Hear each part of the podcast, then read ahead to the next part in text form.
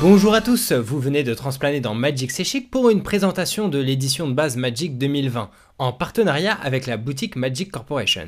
Je vais passer en revue les cartes importantes de ce set estival dont la sortie est prévue pour le 12 juillet, et qui se veut également une porte d'accès à Magic pour les débutants grâce à des mécaniques simples à jouer mais non moins excitantes pour tout amateur du jeu de cartes. Oh et comme Tony est en vacances, je suis seul sur ce coup, donc j'espère être votre membre préféré de la paire Magic C'est Chic, ça restera entre nous. Sinon suivez-moi quand même, hein, car je vous promets qu'il y a des cartes très intéressantes dans ce set pour les chevronnés de standard, moderne EDH ou bien si vous êtes un joueur plus casual. Mais avant d'aller plus loin, il faut savoir que Magic 2020 marque l'application d'un nouveau mulligan, le London Mulligan. Si votre main de départ ne vous convient pas, vous pouvez en repiocher 7 à présent. Puis si vous décidez de la garder, mettez X quart de votre main en dessous de votre bibliothèque, X étant le nombre de fois où vous avez changé de main de cette façon. Autant vous dire que c'est une excellente nouvelle règle pour le jeu qui permettra d'éviter encore plus les éventuels problèmes de mana. A noter que l'on n'applique plus le regard 1 si on est passé sous cette carte par contre. Allez, on rentre maintenant dans le vif du sujet. La figure de proue de cette édition de base 2020, c'est Chandra. Elle a ainsi le droit à trois cartes de Planeswalker, respectivement en rareté incommune, rare et mythique. On peut s'attarder sur cette dernière qui, bien que coûtant 6, a déjà la particularité de ne pouvoir être contrecarrée. Ça commence bien. Ensuite, du haut de ces 6 marqueurs, elle peut faire un plus 2 qui va attribuer à chaque adversaire un emblème lui infligeant un point de dommage au début de son entretien. Notez qu'ils sont cumulables pour consumer ses opposants de plus en plus vite. Mais si le champ de bataille est un problème, elle peut faire moins 3 pour coller 3 blessures à chaque créature non élémentale. Et enfin, moins X pour coller 6 blessures à une créature ou Planeswalker ciblée, qu'on exilera s'il devait mourir de cette façon. Bref, voilà donc un excellent Planeswalker polyvalent qui peut autant gérer les menaces adverses que s'avérer être un véritable kill. Le nouvel Adjani n'est pas en reste non plus, avec ses 5 loyautés pour 4, il pourra faire moins 2 pour poser un token semblable au frère de bande d'Adjani, de 2 qui gagne un marqueur plus 1 plus 1 quand on gagne des points de vie. Et bien entendu, son plus 1 vous fait justement gagner de la vie, égal au nombre de créatures et de planeswalkers que vous contrôlez. Et si à un moment vous avez gagné au moins 15 points de vie de plus que votre total de départ, faites donc son 0 pour pouvoir l'exiler ainsi que tous les artefacts et créatures contrôlés par vos adversaires. Yanling occupe la place du Planeswalker bleu du haut de son faible coup de mana à 3. Tout droit sorti des decks préconstruits Global Series destinés au marché chinois, ce personnage se fait remarquer auprès des mages bleus. Si elle n'a seulement que deux marqueurs, son plus 2 calme très vite l'adversaire en donnant moins 2 moins 0 et en faisant perdre le vol à une bête jusqu'à son prochain tour. Autant dire qu'elle arrive en fait en jeu avec 4 marqueurs, puisque vous devrez donc attendre pour faire son moins 3, qui met en fait un jeton 4-4 vol sous votre contrôle. Et son moins 8 confère un emblème qui dit que toutes vos îles peuvent s'engager pour piocher une carte. Rien que ça. En standard, ça marche avec les Ravland donc. Vu son faible coût, et même si la concurrence est rude avec le baby Teferi, il faut dire qu'elle se protège très bien, en temporisant d'une façon ou d'une autre. Du côté du noir, Sorin revient plus dark que jamais, mais surtout plus tribal que jamais, voyez plutôt. 4 loyautés pour 3, et un plus 1 octroyant lien de vie et contact mortel à une créature ciblée ce tour, et si c'est un vampire, mettez-lui aussi un marqueur plus 1 plus 1. Il a un autre plus 1, qui permet de sacrifier un vampire pour coller 3 à n'importe quelle cible et gagner 3. Et un moins 3, donc activable dès son arrivée en jeu pour mettre une carte de vampire de sa main, peu importe son coût. Un ajout incontournable chez Papa Edgar en EDH qui définitivement se renforce à chaque nouvelle édition. Et d'ailleurs, il y a aussi des nouveaux vampires très sympathiques en parallèle, notamment à 1 mana. En standard, c'est dommage qu'Ixalan et tous ses suceurs de sang conquistadors sortent bientôt du format, mais vous avez quelques mois pour tenter un joli deck sur cette thématique. Et enfin, Vivien, qui est un peu coloré avec ses 3 mana verts sur 4, mais qui peut avoir sa place dans les decks Stompy. C'est un bon moyen de gérer les Planeswalkers et les bêtes adverses dans cette couleur, mais faites néanmoins attention à ne pas manquer de créatures, car elle devient bien moins intéressante à partir de ce moment-là, puisque son plus 1 joue aussi dessus, en distribuant des marqueurs plus 1 plus 1. Au rayon des rééditions, le cycle rare des 5 lignes fait son retour, à moitié composé d'anciennes et de toutes nouvelles en fait. Ces enchantements peuvent être posés gratuitement sur le champ de bataille quand vous les avez dans votre main de départ, et ils octroient des bonus aussi intéressants que de se donner l'exproof ou empêcher le cimetière adverse de se remplir. Des effets qui font qu'elles sont très prisées en moderne, où elles contrent à elles seules toute la stratégie d'un deck et valent leur prix pour certaines. Mais en standard, elles pourront respectivement se tenter en réserve, face au sort de dégâts directs du mono rouge, IZ Phoenix et autres jeux basés sur Command the Dreadhorde. Surtout avec le nouveau Mulligan. Étant donné que la Nova Purificatrice va sortir en octobre prochain à la rotation, Magic 2020 devait nous fournir un nouveau sort de gestion digne de ce nom. Là aussi c'est une réédition avec la dépuration planaire qui pour un coût certes élevé et coloré de 6 dont 3 blancs détruit tous les permanents non terrains.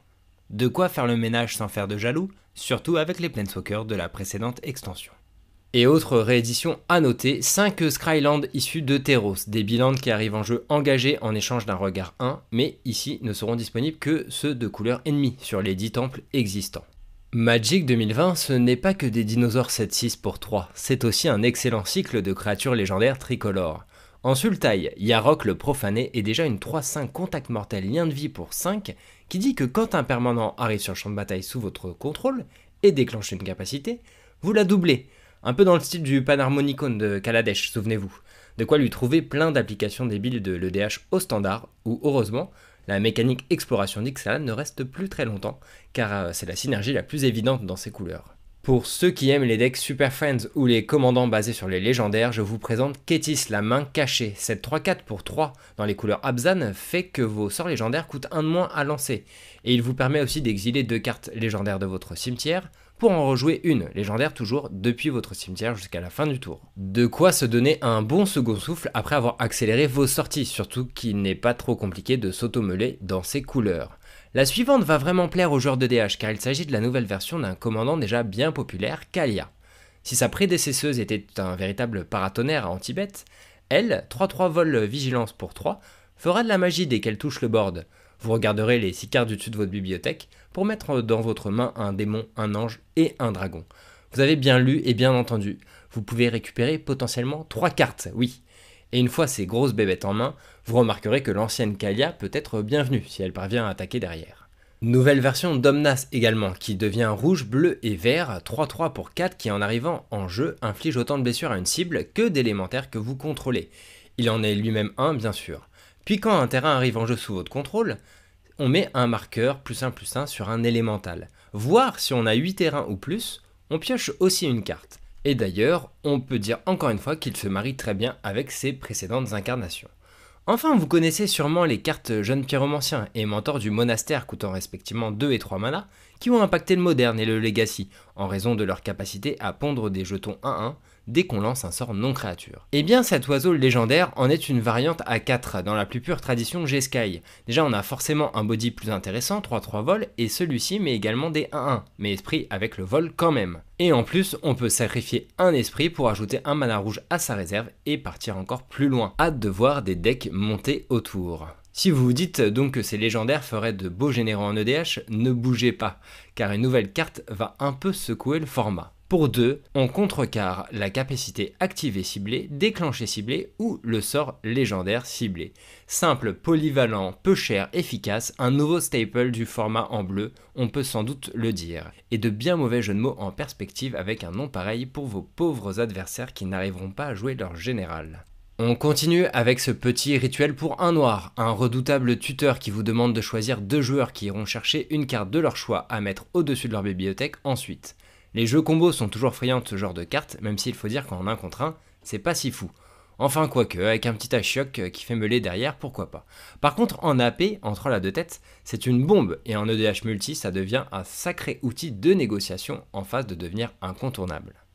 Une chose que l'on peut remarquer vis-à-vis du standard en parcourant ce set, c'est la volonté de renforcer des archétypes qui ont été plutôt en retrait jusqu'ici. Prenons par exemple Blanc-Bleu-Vol, qui a existé sans vraiment briller, eh bien donnons-lui un excellent Lord, qui ne demande qu'à être joué en 4 exemplaires. De 3 vols pour 3, qui donne plus 1 plus 1 à toutes nos autres créatures avec le vol. Un effet qui est donc bienvenu dans une optique agressive accrochée ainsi à une créature, plutôt que sur un enchantement, comme c'était le cas avec la base du deck, les vents favorables d'Ixalan.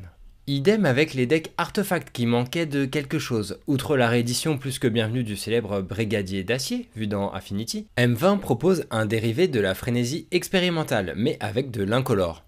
Pour 4, cette forge mystique vous permet de lancer la carte du dessus de votre bibliothèque si c'est une carte d'artefact ou une carte incolore mais non terrain.